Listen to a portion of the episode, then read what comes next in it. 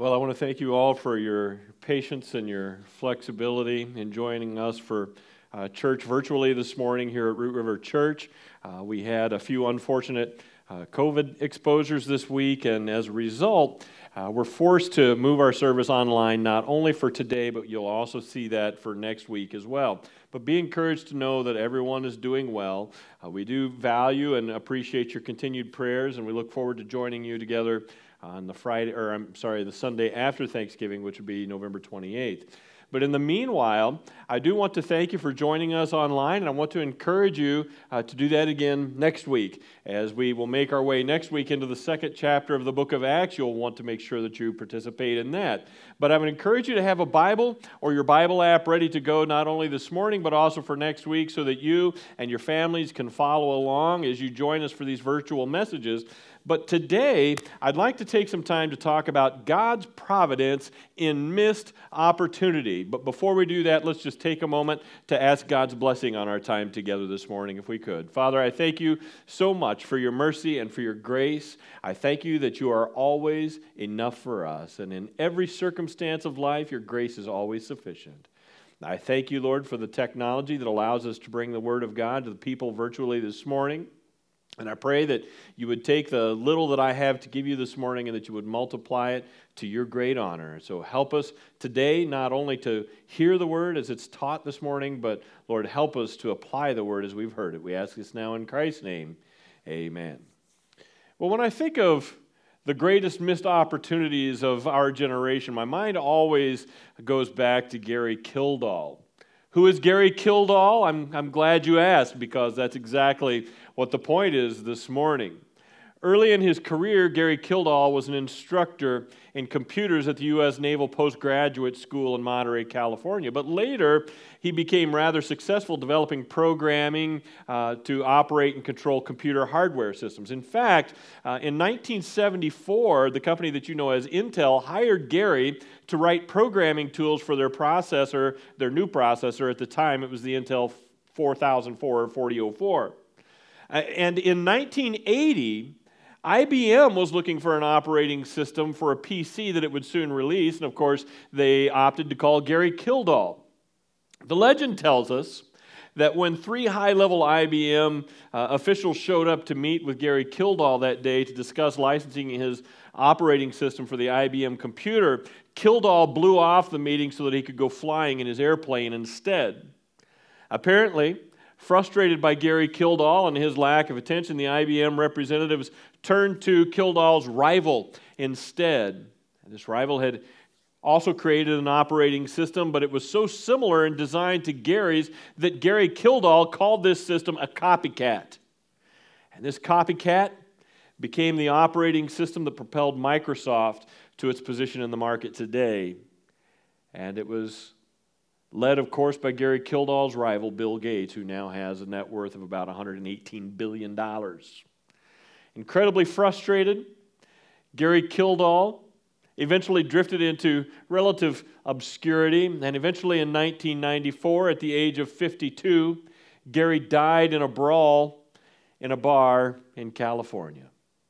Now, there are those who will say that this legend is simply that. It's just legend. It's not how the meeting with IBM actually went, but uh, maybe they'll tell you that IBM wanted Kildall to enter into a deal in which he would not receive any of the royalties for his product. Or maybe they would tell you that it was IBM that wanted Kildall to sign a non compete agreement and he refused to do that. But whatever the, ter- the determining factor, IBM wanted to make a deal with Gary Kildall and he did not do it. And now most people would ask you, who is Gary Kildall. But no one is going to ask you who is Bill Gates, are they? Such a huge opportunity right before this man squandered away.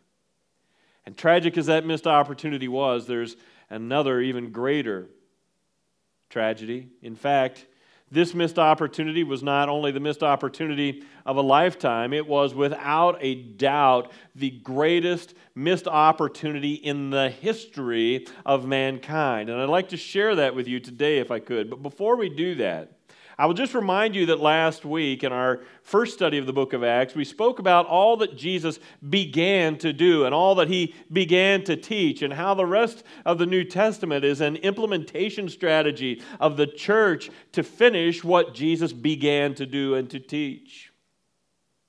Then, as he was about to return to heaven, he told his followers to go to Jerusalem and to stay in that city until they received the promised Holy Spirit. So, if you want to go in your Bibles now or your Bible apps with me to Acts chapter 1, you can follow along, and we're going to begin in verse 12. And it says this Then they returned to Jerusalem from the Mount of Olivet, which is near Jerusalem, a Sabbath day journey away. Now, that's just so that you know, that's just over a half a mile away. And if you're curious uh, about why they call it a Sabbath day journey, drop me a line and I'll explain it to you quickly. And verse 13, and when they had entered, they went up to the upper room where they were staying. Now, houses in those days commonly had upper rooms, which they used for several different purposes. Here, they are likely at the house of John Mark's mother. John Mark, of course, the author of the Gospel of Mark. And this must have been a rather large house. We believe they were probably well to do, but it was a, large, a rather large house because the upper room, as you will see in just a few moments, was big enough to hold 120 people. But it probably would have been just inside the eastern wall of the city. And the people who were staying there at the command of Christ, waiting for the Holy Spirit, did exactly that. They just sat and they waited. They weren't necessarily just locked away in hiding, but they were likely coming and going from time to time and just waiting there for the promised Holy Spirit. So I want you to see what they were doing while they were waiting. And then, if you'll take a look at verse 13, Peter and John and James and Andrew, Philip and Thomas, Bartholomew and Matthew, James the son of Alphaeus, and Simon the Zealot, and Judas the son of James. So if you're following along closely, you probably already noticed as we were going through the list, if you were counting the disciples with me, you probably noticed that there were how many there? There were only 11, weren't there? So we're missing one of the disciples. Who are we missing? Well, it's Judas Iscariot, as you know. And we'll come back to that. Now, take a look at verse 14. All these, with one accord, were devoting themselves to prayer together with the women uh, and Mary, the mother of Jesus, and his brothers. Friends, we could stop at this point and literally teach an entire message around verse 14, which says that they were devoting themselves to prayer together. Consider all that this group of people have been through. Consider that for a moment. Consider all that they'd been through in the last 40 days. I mean, they had seen their entire worlds turned upside down. Not unlike many of the things that you and I are experiencing in the world today over the last six months. And I don't want at this point to go to, into all the things that converge to completely change not only our lives, but their lives. You know them all well. But that's exactly where the disciples were. Think about those things in your lives today. And these disciples were devoting themselves, the word teaches, to prayer together. That's what the chaos had driven them to. And I wonder if Luke were to chronicle the lives of today's modern church, and he were to write what we were devoting ourselves to, I wonder would he note that the church of today was devoting themselves to prayer together as the disciples did in the upper room? I'm not sure. What do you think? Maybe they would say they were devoting themselves to social media. Maybe they were devoting themselves to their work. Maybe they were devoting themselves to their workout routines. Maybe they were devoting themselves to, I don't know, fill in the blanks yourselves. But whatever it is, I'm not sure he'd say today's church was devoting themselves to praying together. I spoke to a pastor recently who told me that He's experiencing more division within his local church body at this present moment than at any other time.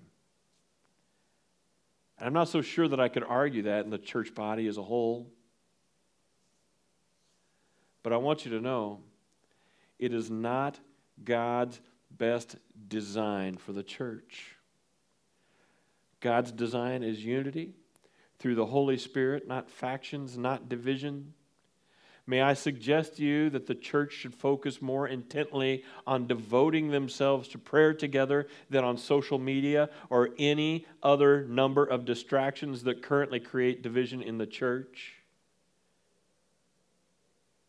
Today, we face the fear of the COVID pandemic. And our response to COVID truly does, it truly does control every aspect of our lives. Because of COVID, we limit our shopping. Because of COVID, we change our work habits. Because of COVID, we limit our church gatherings. Because of COVID, we're being told to limit our family's traditional holiday gatherings. But I think even more stifling to the church than COVID, if I may be so bold, and a problem of greater pandemic proportions to the church is the crisis, the crisis of prayerlessness in the church. Friends, I am convinced that prayerlessness is far more damaging to today's church and today's church members than the members' views on COVID policy or politics. I'm convinced of that. Consider that for a moment. Examine your prayer life and compare that relative to your social media life. I mean, how does the time you spend in prayer compare to the time you spend on Facebook? How does it compare to the time you spend in front of your computer or in the gym? I am convinced that people will stop attending church more quickly today over its leaders' views on policy and its leaders' views on politics than it will on its leaders' failure to pray. Do you know why? Could it be that it's because the people of the church themselves do not pray? And that the people of the church themselves do not properly value prayer? Friends, prayerlessness in my mind is the true pandemic that is destroying the church. But I want to take you back now to verse 13, where we see the names of all the disciples who were present. There were Peter and John, James and Andrew, Philip, Thomas, Bartholomew, Matthew, James, Simon, and Judas, the son of James, but not Judas Iscariot, as we mentioned before. I mean, where was he? He had always been with them, hadn't he? He was there in Matthew 10 when Jesus sent the 12 out to proclaim that in verse 7 that the kingdom of heaven is at hand. He was there with the other 11 as they healed the sick, as they raised the dead, as they cleansed the lepers, and as they cast out demons.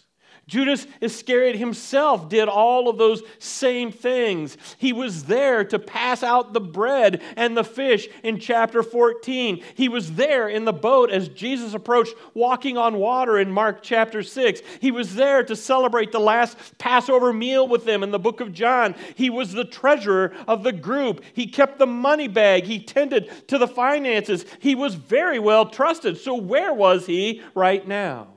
Well, take a look at verse 15, and this is what it says. In those days, as they were all committing themselves, just so that you know, as they were all committing themselves to prayer in the upper room, waiting for the promise of the Holy Spirit, in those days, Peter stood up among the brothers.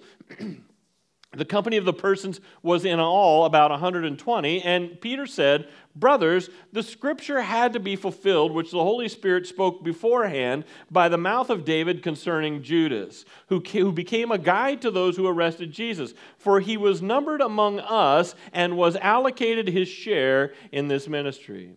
So, as we've just seen, he was one of them. He was active among the disciples. He was active in his place of ministry. He was as well regarded and trusted among the 12 as any were. He ate with them, he lived with them, and as Peter recalls, he became a guide to those who arrested Jesus, thus betraying him and the remainder of the 12. Now, Matthew tells us in chapter 27 that when Judas saw that Jesus had been handed over to Pontius Pilate to be condemned, he was filled with remorse, the Bible says. And so he went to the temple and he approached the chief religious leaders and attempted to give the silver pieces back that he had taken. And when the leaders refused to take the money back, Judas took the money and he threw it into the temple and he ran away.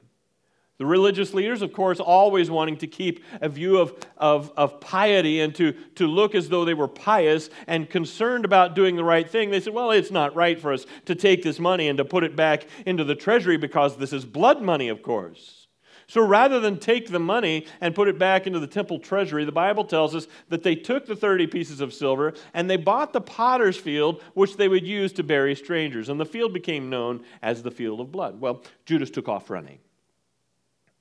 And overcome with guilt, Judas hanged himself. But there's more that we need to see to get the full picture of what happened to Judas. Take a look at verse 18. It says, Now this man bought a field with the reward of his wickedness, and falling headlong, he burst open in the middle so that all of his bowels gushed out. And it became known to all the inhabitants of Jerusalem, so that the field was called in their own language, language Akeldama, that is, the field of blood. So people will ask, which is it? Did Judas hang himself or did Judas fall headlong and burst open in the middle? And the answer is both. That's what happened. Both of those things happened. Judas hanged himself, and then at some point, either the branch or the rope broke, leaving his body to fall headlong to the ground and burst open. I mean, how tragic. This man who was in the inner circle of the living God this man who was so well trusted among the inner circle that he was in charge of the money and the finance, the treasury.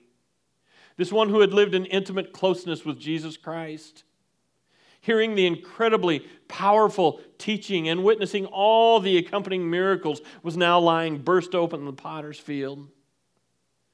This one who had the promise of sitting on one of the 12 thrones in heaven, judging the 12 tribes of Israel, had lost it all.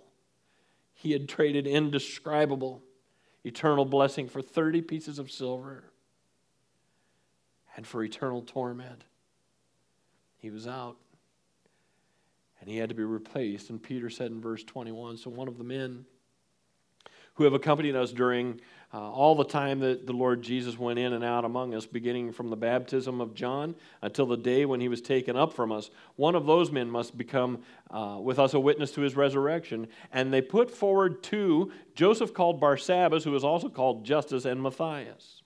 So Peter outlines for us here in verses 21 through 23 the prerequisites for participating in apostolic ministry. Now, when you understand this, you will know why there is no such thing as apostolic succession. First, we should understand that the word apostle comes from the Greek word apostolos, which is from the Greek verb apostello, which simply means to send out or to send forward. An apostle, then, in the truest sense of the word, is someone who is sent out or sent forward. Now, technically, in the most basic sense of the word, all believers, all of you today, are apostles simply by virtue of the Great Commission in which Christ Himself tells us that we are to go into all the world to teach the gospel. But there is another use of the word apostle, which refers to the office of the original 12 disciples upon whom the church would be built. everyone is sent, that is true, but not everyone holds apostolic office. Peter tells us that those founders of the church, the original 12, must be people who meet some qualifications. First, according to verse 21, they needed to have been physically with Jesus for the entirety of his ministry, from beginning to end. Secondly, they had to be witnesses to his resurrection, which is to say that they must have seen Jesus in his post resurrection, physically resurrected bodily form. So, the test then for those who claim some form of apostolic or authoritative succession from the original 12 must prove that they were not only present with Christ at his ministry for the entirety of his ministry, but they must also prove then that they have physically seen the post resurrection form of Jesus Christ. And of course, we know that that doesn't apply to anyone today. That's not true of anyone today. So, Matthias. And a guy with several names, I love this Joseph Justus Barsabbas. They met the qualifications, and Matthias of the two was chosen. Now, with the 12th apostle in place to have replaced Judas, the table was set and the church was ready for its birth. And it was time for the work that Jesus began to be completed. And next week, we're going to see that with the coming of the Holy Spirit, the church would spring forward to life. Judas was gone. He'd squandered the greatest opportunity ever known to mankind. He had betrayed God. Whatever his motivation, whatever caused it, he had thrown it all away. Maybe he was so greedy that he couldn't resist the payoff of the 30 pieces of silver. It wasn't that 30 pieces of silver was a huge amount of money. It would have been the equivalent of 120 days' pay. Imagine four months of your pay for you to hand over the incarnate God to be tortured and crucified. That's what it took for him.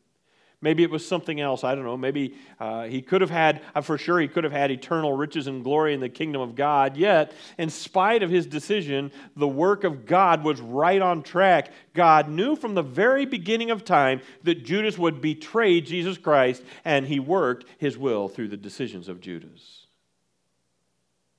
One of the characteristics of God, which is most awe inspiring to me, I think, is his providence. The word providence comes from the Greek word pronoia, which is a compound word meaning to perceive before. I want you to hang with me through this. Pronoia, the to perceive before. It can be thought of as foresight or foreknowledge. And it's amazing to me that God has the foresight to perceive before they happen. Think of this. He has the foresight to perceive before they happen all the decisions, all the choices of every single individual to have ever existed through the entire timeline of humanity and somehow work his will through all of those choices. Isn't that amazing? It's encouraging to me to know that God works His will through the good decisions and the bad decisions of man. Having had the foresight to discern what those choices would be from the very beginning,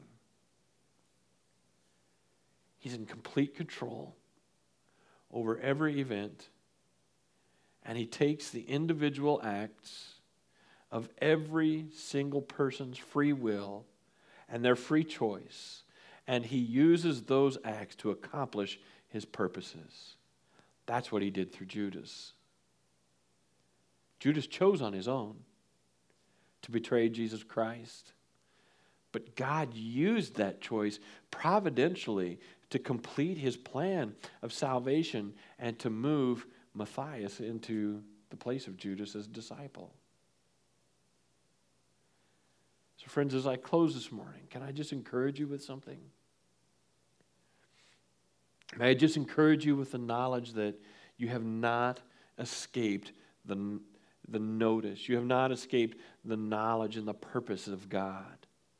The decisions that you have made in your life, both good and bad, God will use to perfectly fit into His will. The things that we're going through right now, I want you to know fit perfectly into the providential superintendence of God. Friends, did you know that God wasn't surprised by COVID? In his providence, in his pronoia, it works perfectly into the plan of God. I can't imagine how this can work to the world's advantage. I just know that it does. I know that God's got a handle on it. And I can rest based on that, knowing that God is able to direct COVID, even COVID, to his own purposes, even to his own value and to his own, ultimately, to our own benefit. And I also want you to know that when the dust finally settles on the election and when all the lawsuits and recounts and all of the, all of the uh, accompanying distractions are finally gone and we've got a certified winner, God will not be, dis- will, will not be surprised by the ultimate outcome. One way or another, there are going to be people who don't approve but we can all rest knowing that God will direct it to his purposes. He will direct it to His purposes, friends. As for us, let's commit ourselves to prayer.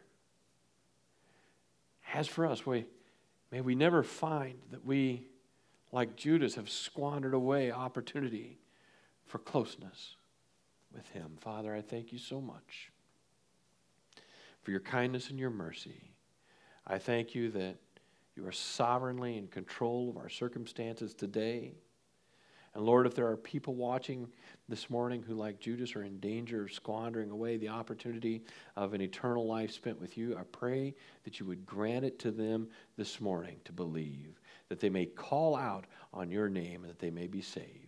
I ask God that you would burden those of us who watch this morning to be a church committed to prayer. I ask that you would stir our hearts to committed time alone with you and that you would bring unity to the body of Christ through the power of your Holy Spirit in Jesus' name.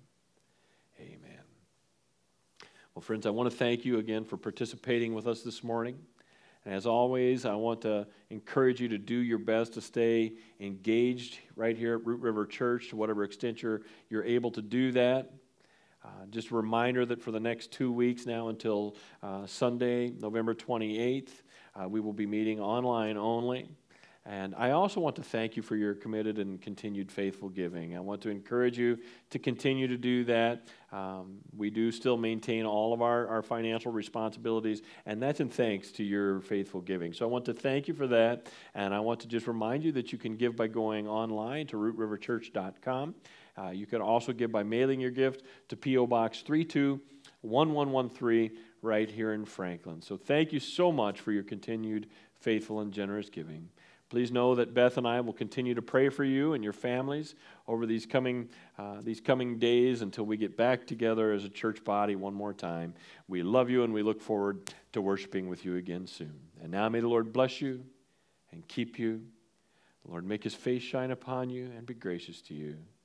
The Lord turn his face toward you and give you peace. God bless you. Have a great afternoon.